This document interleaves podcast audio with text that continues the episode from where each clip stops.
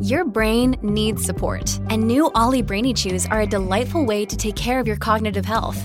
Made with scientifically backed ingredients like Thai ginger, L-theanine, and caffeine, Brainy Chews support healthy brain function and help you find your focus, stay chill, or get energized. Be kind to your mind and get these nootropic chews at olly.com. That's O L L Y.com. These statements have not been evaluated by the Food and Drug Administration. This product is not intended to diagnose, treat, cure, or prevent any disease. This episode is brought to you by Shopify. Do you have a point of sale system you can trust, or is it a real POS? You need Shopify for retail. From accepting payments to managing inventory, Shopify POS has everything you need to sell in person. Go to shopify.com slash system, all lowercase, to take your retail business to the next level today. That's shopify.com slash system. Hello, everybody. This is Marshall Poe. I'm the editor of the New Books Network. NBN listeners like to read books and buy them. So we thought we'd tell you that right now, our friends at Princeton University Press are having a remarkable site wide sale. You can get 50% off books, including ebooks and audiobooks, with the code 50, F I F T Y, at checkout until May 31. You can save some real money on Princeton University Press books. I encourage you to go there and check it out. Welcome to the New Books Network. Welcome back to the New Books Network. My name is Rin Veith, and I'm a host on the Human Rights Channel. Today, we have Shanee Stepakoff here to discuss her new book, Testimony Found Poems from the Special Court for Sierra Leone. Shanee Stepakoff is a clinical psychologist, human rights advocate, and a writer. She additionally holds an MFA from the New School and is currently completing her PhD at the University of Rhode Island. Um, additionally, just a really quick note before we get going that, like many works of human rights, we will be acknowledging the existence and describing a, a bit uh, violent acts like rape and torture, uh, in case that's a concern for you. Um, but with all of that, thank you so much for coming on the show, Shanee. Thank you for inviting me. So, to start, um, this is a very typical uh, New Books Network question. What brought you to this project in the first place? Yes. Well, it was unexpected and unplanned in the first place. I was actually living in Sierra Leone, um, and I had lived in Guinea for a year before that, working with Sierra Leonean and Liberian refugees for an NGO called the Center for Victims of Torture. And then I was working as a psychologist for the War Crimes Tribunal in Sierra Leone, which is called the Special Court for Sierra Leone. And I was hearing and reading, because I also um, read written testimonies and heard a lot of oral testimonies and I was struggling in many ways with my own vicarious trauma. Uh, the impact of hearing about atrocities over and over again, hour after hour, day after day, year after year. Um, and one night, um, late at night, everyone else was gone. I was alone in this sprawling court compound. It's almost like a whole village in and of itself in Freetown. I just spontaneously started to shape one of the t- testimonies into line breaks and form. And I, I didn't realize it consciously at the time, but I think I was kind of unconsciously driven to give this overwhelming testimony some type of shape and form as a way to kind of contain it. And that became the first poem. And then from there, I began to uh, recognize that this process of distillation could actually bring greater attention to what was actually being said because there was a lot of legalese there was a lot of interjections from lawyers and judges there was a lot of bureaucratic things and sometimes you could practically lose the voice of the witness. So i thought by creating poetic um, expressions, you know, distillations of the actual testimony, which I refer to as found poems, um, it could bring uh, a closer and a more intense attention to what was actually being testified about. So, this book is really, as as you said, you know, set against the backdrop of um, of the the Sierra Leone War Crimes Tribunal, right? Um, and as this really forms the the heart of this book, um, for those who might be unfamiliar with this particular tribunal, um, can you give just a sort of short summary of um, of I guess context that uh, that might be helpful for listeners? Thank you. Yes, I'll talk about it sh- briefly here, but for anyone who does go on to obtain the book, um, I do give quite a detailed introduction in the book, hopefully not too um, didactic. I, I, try to still express it in in, in a decent prose, but I do provide quite a bit of context. So um, there was an 11 year war in Sierra Leone, um, and it it it went from 1990 to 2001, pretty much. Um, and or or actually 1991 to 2002 yeah. And it was a war that had a, lot of atrocities as as many wars do. And after the war was over um there's the question of what a society does to transition into a peacetime uh, government, a peacetime way of life, uh, and so forth. And, and that whole field, which a lot of people are not that familiar with because it's still fairly new, that whole field is referred to as transitional justice.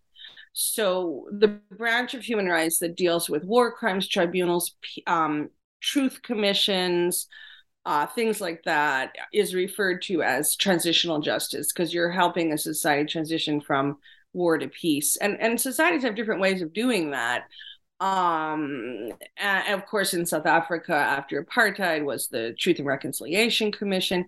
So in sierra leone they had both. They had a truth commission um and they had a un backed war crimes tribunal.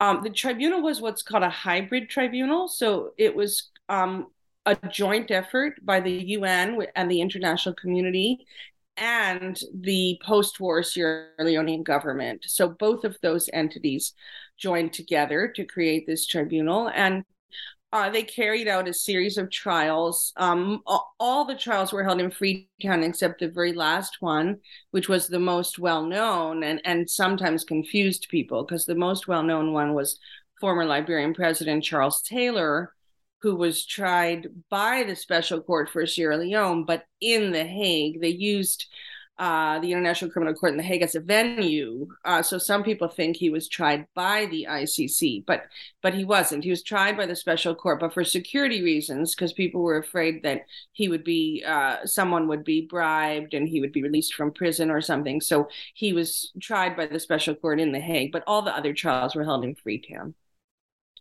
And and uh, does that address the question you were asking in terms of context? Absolutely, yes. Okay. Um, okay. So this book is different um, from most books on the New Books Network, I, I, would say, and definitely different from most books on the Human Rights Channel because it's a work of poetry, um, which is part of why I was just so excited to see this um, come into my to my inbox. And so, I'm I'm curious, why do you think poetry is a good framework for discussing or engaging with these big questions of of human rights? Or yeah, of, of trauma as well. Yes, thank you. Well, I think poetry is basically a distillation. Uh, any kind of poetry involves usually involves some type of distillation where you're trying to say the most with the fewest words or with the most potent words. Um, I think poetry has a way of staying in one's memory. You know, it's easy to sort of forget a lot of long, um, complex nonfiction books that one might read about the history of Sierra Leone or about the war. Um, but poetry tends to reach deeper and touch people in a deeper place uh, that involves both cognition and emotion uh, the cognitive part, as I was saying, is you tend to retain it in memory more fully. And then the emotional part is just that if it's a well crafted poem, it does tend to um, reach the person at an emotional level, not only at a, at a cognitive level. So, and that that's kind of from the perspective of the reader or listener. Um, from the perspective of the writer, um, as I was saying a few minutes ago, I think shaping uh, a traumatic account or narrative into a poem can be a way of of sort of coping with it and containing it. Um, because if you are writing about trauma, it can quickly become overwhelming. And one thing that I was absolutely fascinated by, and, and people might be skeptical, but this is really the truth. I worked on these poems for several years, um, and then I was in the late stages of, you know, compiling them.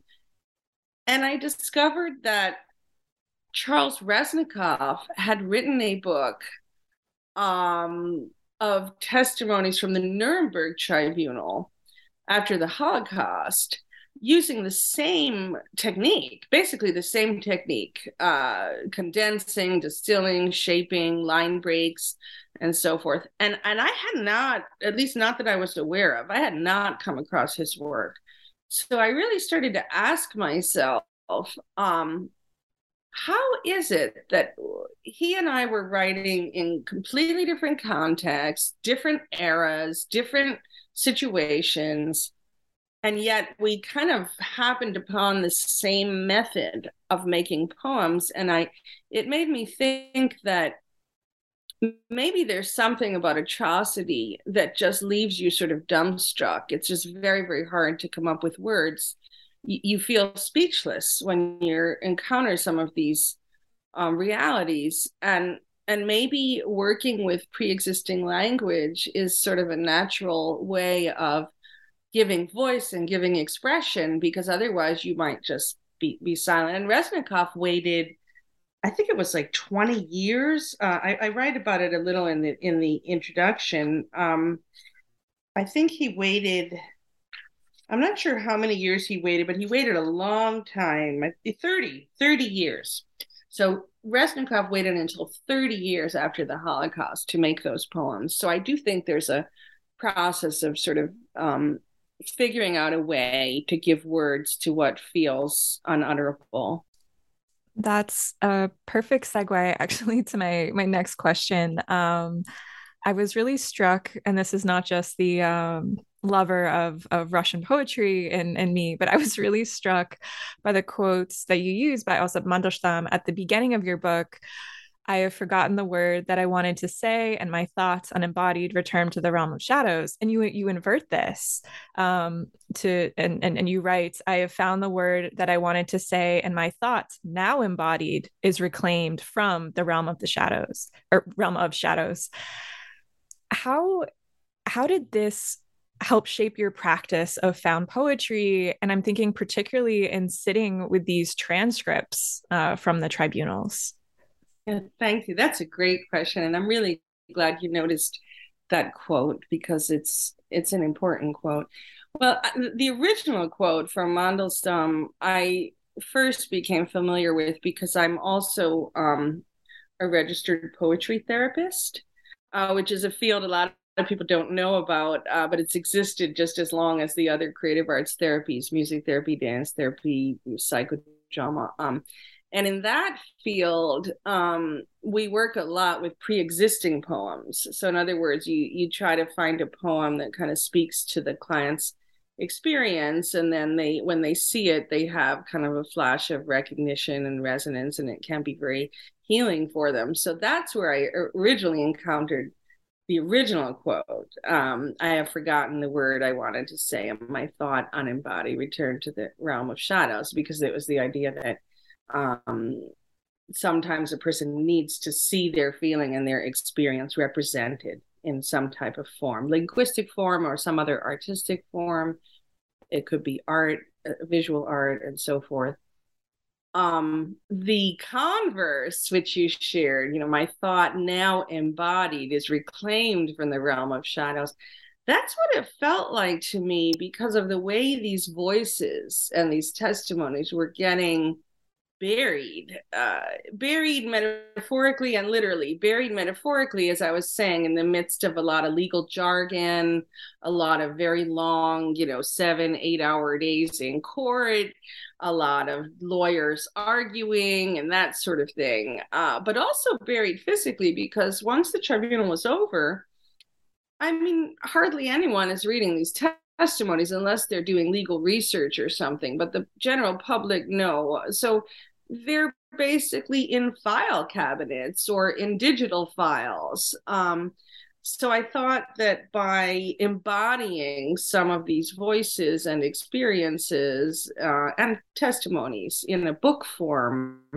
um, and in, well, first in the form of poems and then eventually in a book, it would kind of bring them forth um, in a way that wasn't likely to happen otherwise. Yeah. So also um, unlike many I've spoke with on this channel, um, you have a background in clinical psychology. And so I'm curious how this past training informs your work. Um, and also, you know, feel free to speak a little bit to your own involvement um, in this particular tribunal. Yeah, thank you. Well, um, how it informed my work on the poems um, is something I have to probably give a little more thought to. I mean, it it it was through my work as a psychologist that I became aware of the war in Sierra Leone and of the kinds of experiences people had had in Sierra Leone. And I was exposed to hundreds. There, there were over 300 witnesses who gave testimony in these trials. There was a large number of witnesses, so including insider witnesses, which are people who have acknowledged that they participated in atrocities, but for various reasons have decided to testify about what they did, um, which is a very powerful form of testimony because what happens sometimes when a victim testifies is that our desire to not believe that this could really happen kicks in and you you kind of want to say to yourself no they're they maybe they imagine this maybe they're exaggerating but when you have the testimony from the insider who says yes this is what we did and they describe in detail and they and they they were a perpetrator i mean you you can't go into denial really about that. So anyway but that's a separate issue. But yes i was exposed to hundreds of testimonies and transcripts and i think what I tried to do was choose, you know, eight or nine representative ones that would touch upon different aspects of the war as almost archetypal or prototypical aspects that were known to have happened in the war. So a, a child soldier, uh, or what we refer to as a child ex-combatant, uh, a, a, or former child combatant, uh, a, a, rape survivor who who also had a fistula, which was a common uh, medical impact of, of particularly harsh multiple rapes um, in war. Is is is the the the bladder develops a hole. Sometimes the bladder and the rectum, and urine and sometimes feces leak out constantly, twenty four seven, which is a devastating injury not only physically but socially because uh, there's an odor and it also signals to people that you were raped. And so so you know um there so that was a fairly common experience in the war. Um you know uh, a person who was permanently disfigured or blinded. So i tried to choose experiences that would touch upon common things that happen in the war but also pay attention to the voice because some witnesses testified with greater imagery and more powerful language than others. I remember one really strong moment for me, which is in the book, was when a particular witness said he was in the middle of his testimony, sharing his story, and he just stopped and said, um, Right now, my heart is like when you pour acid on a piece of cloth and it really struck me i mean it was such a strong metaphor it was such a strong metaphor and that is kind of what found poetry is when someone in their natural speaking expresses something that has a property of poetry uh, whether in terms of images words or or both and when he said that, it it struck me. Um, and there were things like that. And I was very influenced by a book by Rilke called The Voices. And in that book, Rilke tried to capture about 10 different types of human experience of people who were marginalized or disempowered. So Rilke, and, and he uses the preface song of song meaning poem. And so Rilke had Song of the Orphan, Song of the Widow, Song of the Beggar. And I tried to sort of use his um, types, his prototypes as a model, but also to make it specific to the Sierra Leonean War. So this is another question about um, the the methodologies you used and the the practice of creating this incredibly powerful work. Um, so when testimony was was given to the tribunal, it was, to the best of my knowledge, largely an oral practice. And I'm curious how you thought about this act of affixing spoken text um, to the page because it felt to me like um, you were almost uh, translating um, this this oral testimony into a, a poetic form. Thank you. Yeah. Well, yes, the testimonies were oral uh, because they were, you know, in a courtroom with a panel of three judges, and they were they people didn't just get up and tell their story as a narrative, as as happens in a truth commission. That's one of the differences, but they were being questioned by lawyers, whether defense lawyer or prosecution lawyer, and they would answer the question. So the testimonies were within the framework of a question and answer, and it was fairly structured. Um, but transcripts, it, it was a pretty advanced tribunal in terms of resources. I mean, they had the resources of the UN, so there was a whole department of the court that would um, record and create transcripts. So there were tr- written transcripts of all of the testimonies, but they were typically very, very long. You know, you could have a 30, 40, 100, 200 page transcript that could then be condensed into a a poem. Um, in terms of your question about, I may have lost the the gist of your question. It was something about translating from the oral to the written, right? Yeah, I I was always, almost always, in making these poems, I was almost always working with the written transcript. Um, so I I read all of the transcripts, which took you know several years because it's a lot. Uh, but I read all the transcripts, and from those, I, as I said, I chose, you know, about an eight or nine that um, I thought I wanted to kind of go into more deeply and, and really work with more deeply. And then I um, worked with what was already there on the page. And I used literary devices and poetic devices, which is basically giving it a title, creating line breaks, uh, using repetition. That was a technique I I had read Gertrude Stein's uh, Three Lives just shortly before I started working on these, and she uses repetition a lot in that book, and she uses it very creatively and powerfully. And repetition is also used a lot in West African culture. It's used in storytelling and other kinds of oral expression. Um, so I was very intrigued by the technique of repetition and especially using repetition to call attention to certain things. Um, rhythm, I paid a lot of attention to rhythmicity. Um, I paid a lot of attention to assonance and alliteration. You know, you could put words together in a way that uh, had a more powerful literary and poetic impact by just using these techniques of assonance, alliteration, rhythm, line breaks, as I was saying, a uh, stanza, stanza structure. So instead of a long prose trial transcript, you've got stanzas. So you've got stanzas you've chosen where to put space. There's one whole poem that's just white space um, that's meant to let us kind of take in the absence, you know, the people who are not here to testify because they were killed.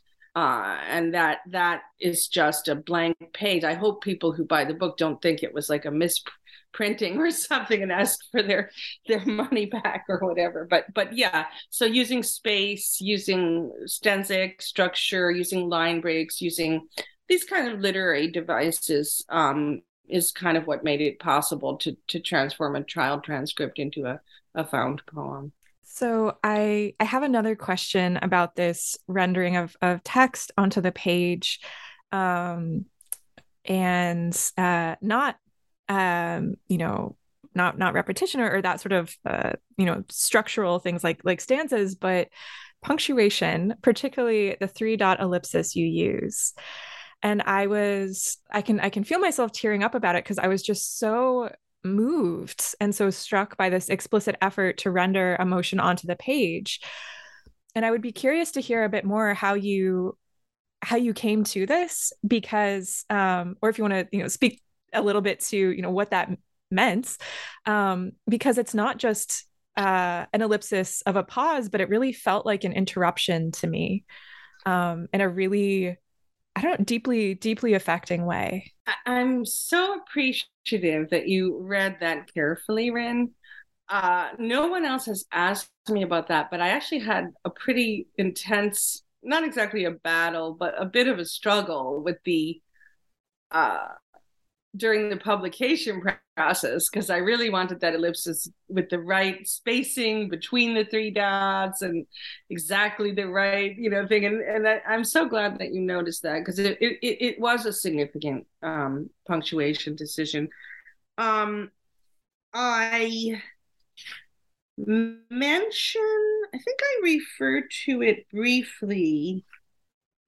Um, yeah, I I referred to it briefly in a note on the text. So, um, what happened is there were times during a testimony where, because I, I should mention that almost all of these testimonies were also videotaped. And the videotapes, um, I don't know if they're still accessible, but they were accessible on a website of the special court. So you could um, you could just click on a link and actually see and hear sometimes see sometimes just hear the actual testimony. Not not all of them but but many of them. So um and i was also present. I mean i was present in at the court for almost 3 years. So sometimes a witness would be testifying and all of a sudden they would just burst into tears it just became overwhelming. Maybe they were telling their narrative even in a fairly mechanical way, uh, or they were telling it not in a mechanical way, but their emotion was contained. And then all of a sudden, whatever the trigger was, whatever erupted in them, or whatever was touched in them, they kind of erupted in tears. And usually when that happened because the, the judges don't like to see someone crying that's a whole other issue. I actually think if you always call a break as soon as someone starts to cry you actually miss the truth of their full experience and their grief. I i, I think it would be meaningful to if the person wants to and hasn't asked for a break to be there for a few minutes while they cry. I don't think that's inhumane because how do you know the full extent of their grief and loss and sorrow if the moment they start to cry you say I, I call a you know a one hour recess. But i mean i think it was generally done out of a sense of compassion. The the assumption was that if a witness has started to cry they they probably want a break. And and that was often true. Not always but that was often true.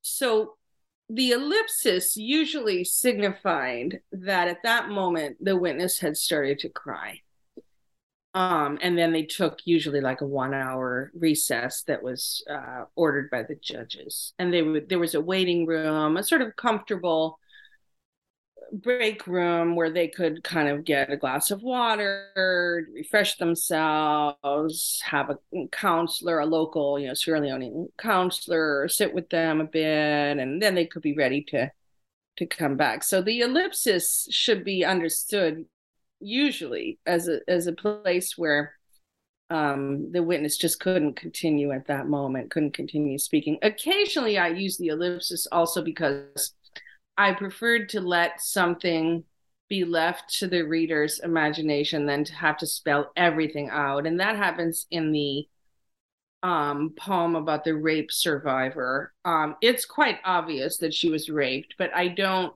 go into graphic detail depicting the actual moment of the rape. So it it it, leads the poem leads up to the point where the perpetrator um you know sort of ordered her to lie down. And i didn't want to get into all the horrible graphic depiction of what happened next. So i used the ellipsis and then i went on from there so occasionally it was used in that way to leave it to the reader's imagination instead of you know always going into graphic detail but most of the time the ellipsis represented crying yeah um thank you so much for that question This episode is brought to you by Shopify. Do you have a point of sale system you can trust, or is it a real POS?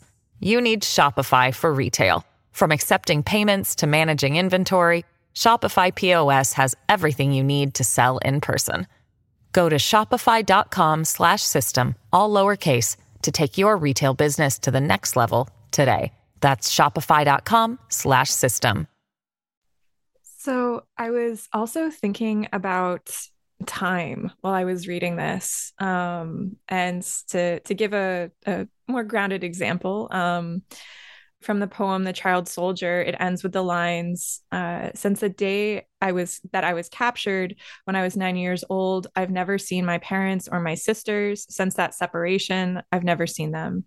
They tried to find my mother and my father, but they did not succeed. Now I'm learning a trade.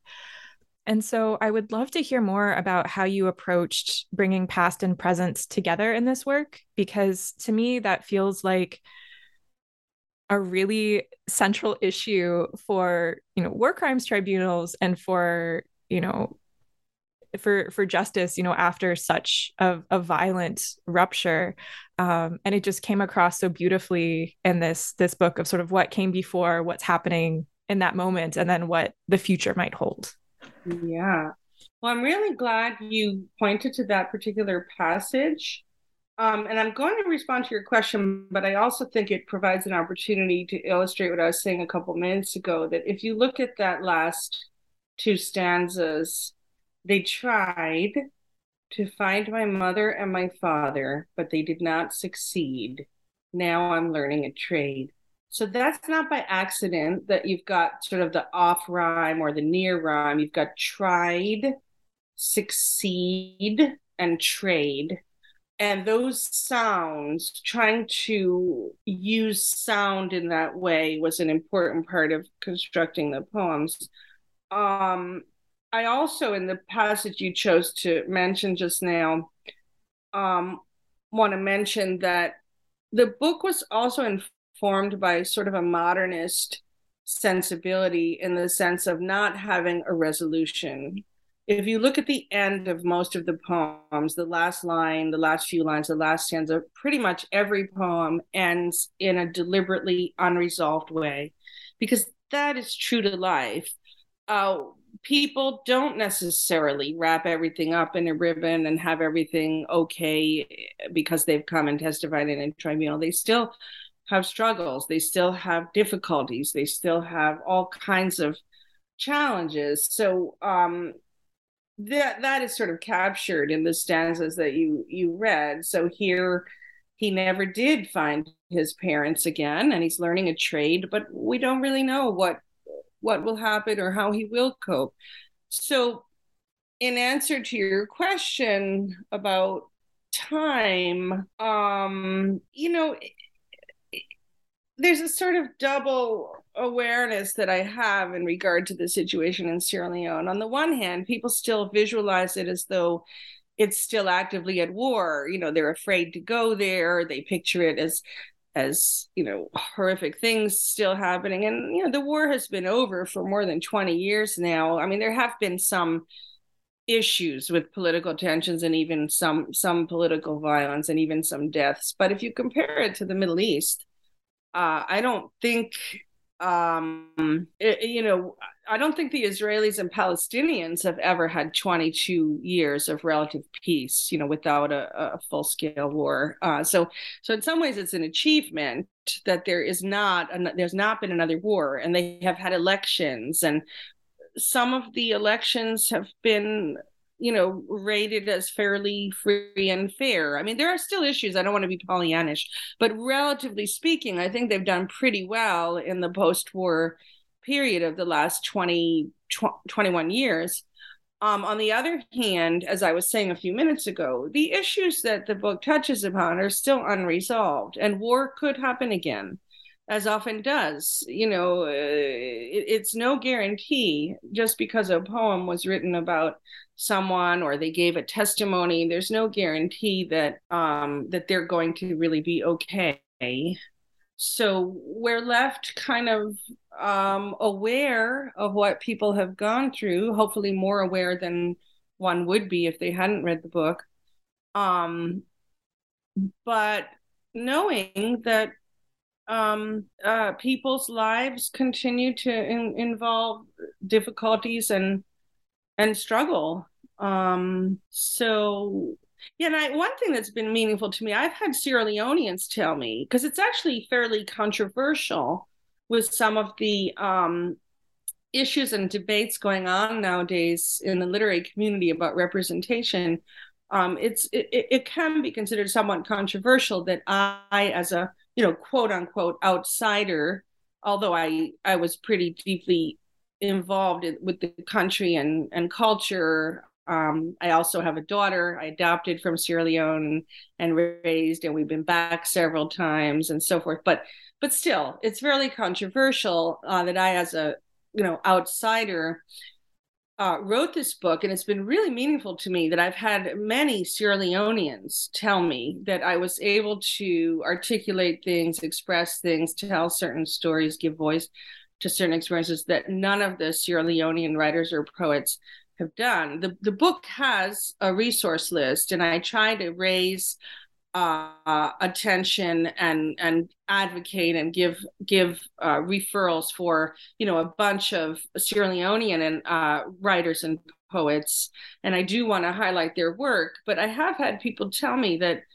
um, in this book there are things that that had not been written about from the insiders within the the culture. So that that has been really meaningful to me to hear, and and the book was positively reviewed. There are blurbs from you know several um, West African, including Sierra Leonean authors. There's an introduction by a Sierra Leonean writer, so that I feel good about that because that doesn't always happen. So I'm in in reading. Um, it sounds it sounds strange, I guess, to say um, you know, I, I read a book and I thought about gaps uh, and silences, um, but I, I, I was thinking about the power of words um, alongside you know silences and gaps, and it's something that uh, you touch on in in your introduction uh, to the poems of you know struggling to to find the words and how you know the, the struggle to find the words after trauma, including the vicarious trauma of of witnessing the the testimonies and doing the support work that you did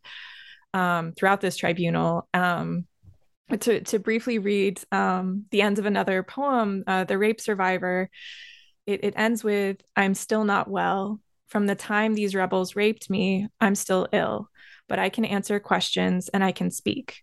I'm still not well, but I can answer questions and I can speak. And so I'm curious how you thought about the capacity to testify um, and you know put words to or speak to you know these these horrible things that happened alongside you know the the trauma of of the civil war that happened yeah thank you for that um well um I've been very influenced by a trauma theorist who works out of Boston, Harvard Medical School, called Judith Herman and she wrote a classic book that was published in 1992 called Trauma and Recovery. Um, and in that book, she talks about the idea that one of the paradoxes of trauma is that it simultaneously stimulates a desire to speak and an inability to speak. so you've got both of those contradictory impulses or or, or contradictory realities uh, coexisting. There's a deep need to speak and very often an inability to speak. So um, here, I, am so sorry. I think I lost the, the, the main point of your question. Could you just restate it so I can properly focus on that Absolutely. part from from the rape survivors poem? Yeah. So she says, and this is an example where I used repetition. I thought it was important to repeat that last phrase, and and again, it it speaks to that unresolved aspect. She says, "I'm still not well. From the time these rebels raped me, I'm still ill."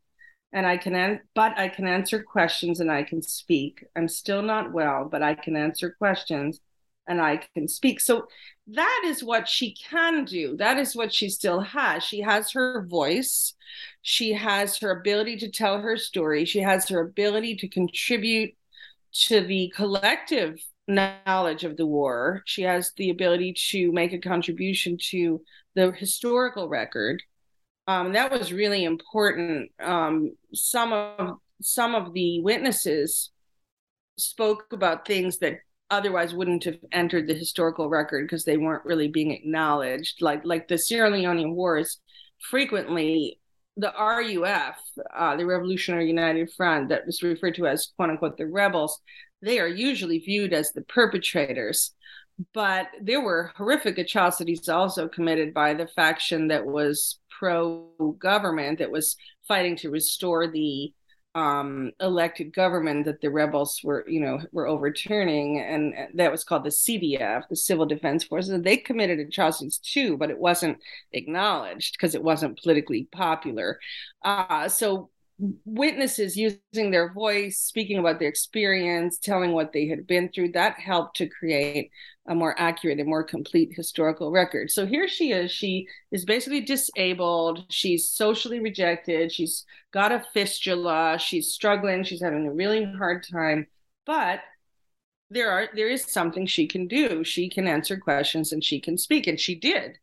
So um does that respond to your question? I, I, I may have missed Ab- part of your question. No, ab- absolutely. Um, yeah, that actually um, links well with uh, the next question that I I had. Um, you know, and and thinking about you know the the gaps and sort of what comes in the midst of this trauma, and as um, and in that that pivotal moment of you know trying to um, you know trying to shift away from continuing violence um, in in the tribunal setting, I was thinking about how individuals bear witness to atrocity, to shocking human rights abuses, um, whether it is in that moment or whether it is bearing witness to the testimony of of what happened.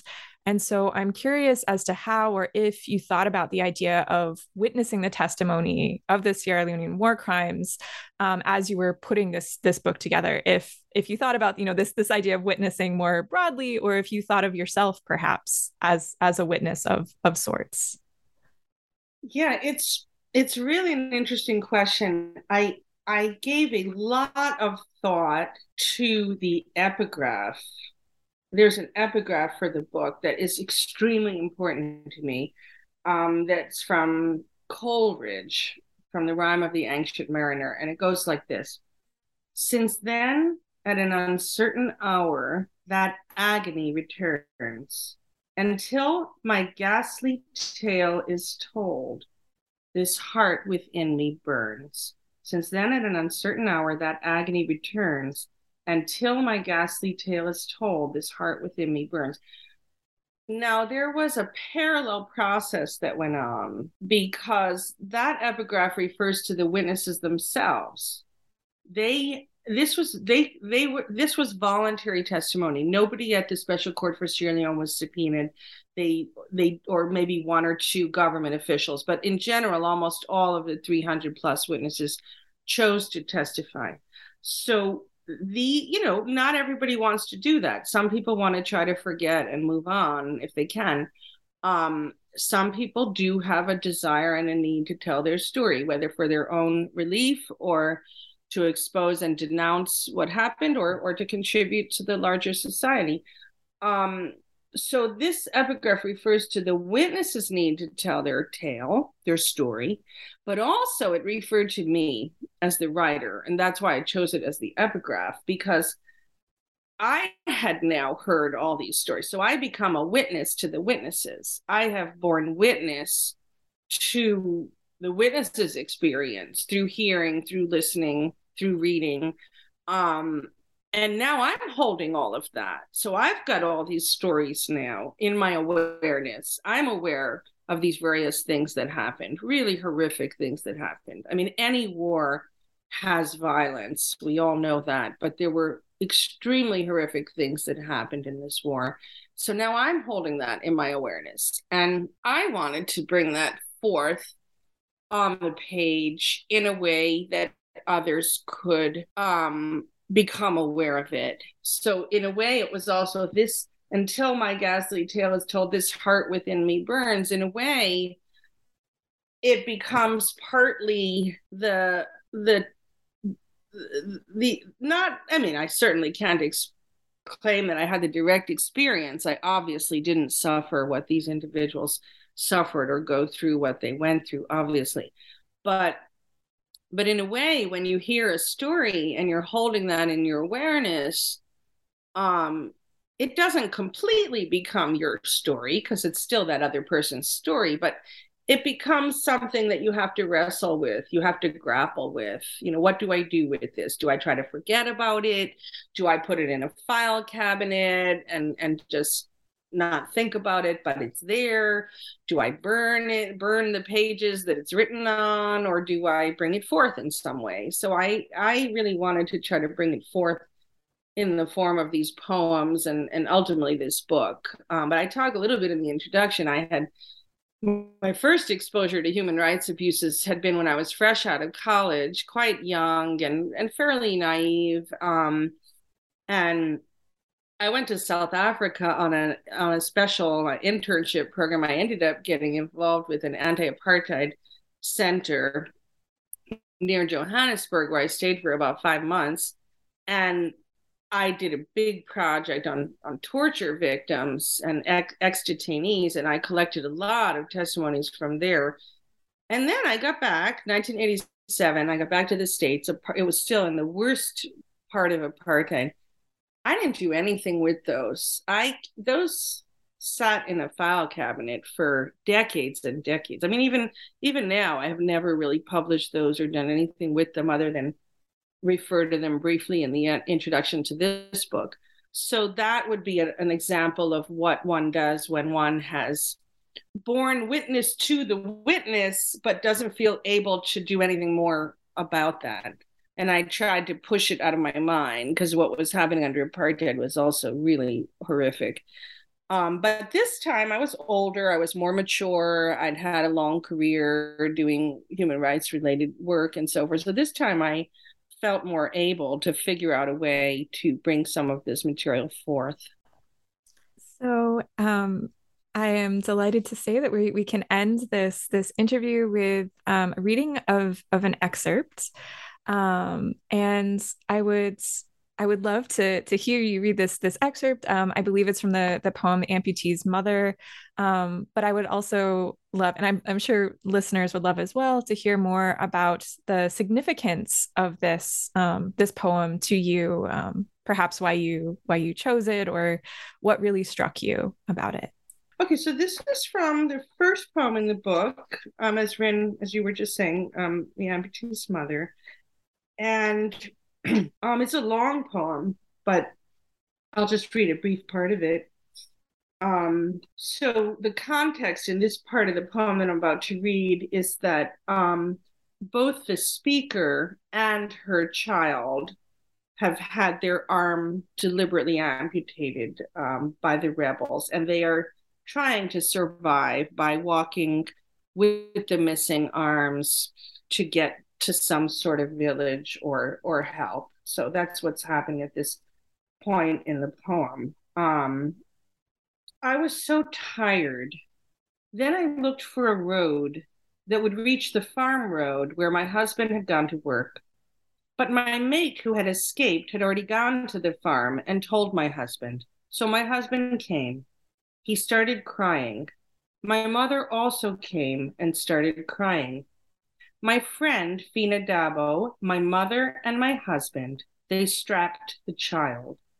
My mother took some water, washed my body of the blood, the blood that had been on my body. They strapped me on their back and strapped the child on their back together with me and took us to the farm. When we reached the farm, we slept there. We sought advice from one old man because there was no medicine. The old man said, In Kono, when they chop off people's hands, we use tobacco leaf to tie it round the wounded place. In Kono, when they chop off people's hands, we use tobacco leaf. At that time, my husband had tobacco leaves, so he brought them out and tied them round my wound. And is that enough of an excerpt or did you need more? That that's sufficient. Okay. That's wonderful. Okay. Yeah. So in answer to your question, um when I'd heard the actual testimony before I made the poem, I had heard that phrase in Kono when they chop off people's hands, we use tobacco leaf. And it was embedded in a larger testimonial narrative at the time and things just kind of went on and i did not go on mentally and emotionally the process was going on and i was kind of arrested and just grappling with that emotionally and cognitively like what is happening here is this what we've come to that it's become so normal to chop off someone's arm that we're talking about well, in this location, when they chop off someone's arm, we use this type of herb. And here, when they when they chop off someone's arm, here we use a tobacco leaf, and and and al- almost forgetting the enormity and the horror of what are we actually saying, and and that got me thinking in a broader way about war and what happens in war. Because i think what happens in war is with language and emotion and cognition we we tend to become numb. We tend to become desensitized and and almost not to notice what we're hearing and even what we're saying. So i really wanted to repeat that phrase. It was one of those examples of using gertrude stein's technique of repetition because let's pause for a minute. Let's hear what's being said. Sometimes you have to repeat or you have to pause or you have to do something. Maybe it won't be made into a poem. Maybe it'll be made into theater or film or or or a painting but or music you know but we've got to do something to really uh, overcome this tendency toward numbness and desensitization so we can keep our ability to respond um, alive. I want to thank you so much for your time today. And thank you so much for speaking with me about testimony. Um, before we close, would you like to let listeners know about other projects you might be working on? Thank you so much. Um, well, one thing I do want to mention um, the book was published by Bucknell University Press um, as part of a um, a series uh, called the Griot series, which are books that focus on um, people from the African diaspora and, and also from Africa itself and African American experience. So um, the, the publisher took a leap of faith on this book. I was a first time author. Um, it's a subject that might have seemed obscure to some people. Uh, there was an incredible poet, a beautiful person named Carmen Gillespie, who chose to um, take the first steps toward accepting the book and then and then later it went to other levels but she passed away during the process that the book was um, being accepted and then and then it was picked up by um, the editor at bucknell uh, suzanne Guiod. but um, so in terms of your question i do want to you know this is a nonprofit university press they're all struggling and having a hard time so i do want to encourage people to if they can, not for my sake, but you know, to support the publisher for having been willing to to publish this book. But anyway, um, in my current projects, um, right now, I actually would like to be doing more to publicize the testimony book because at the time it was brought forth um at the end toward the end of 2021 I was in the middle of my PhD studies in English at the University of Rhode Island. And I was really busy. I was also working full time. I was teaching. I was still doing clinical practice. And I didn't have time to really promote the book in the way I would have liked. Um, and then later in the spring of 2022, the book was chosen by the Independent Book Publishers Association for um, first prize in the poetry category, which is called the Benjamin Franklin Gold Award. But still, I would like to kind of go around to law schools, universities, human rights organizations, and and try to give talks like this and give readings and bring more more attention to it um, in in the months going forward. Because I I don't want the book to just disappear or go out of print or something. Not again, not for my sake, but for the sake of bringing these voices, bringing these voices forth and keeping them in people's consciousness. Well, thank you again for your time. Thanks for for sharing this this book with me and with listeners and have a great rest of your day. Thank you so much. It's really been a good experience being interviewed by you, Ren, and I, I appreciate this opportunity.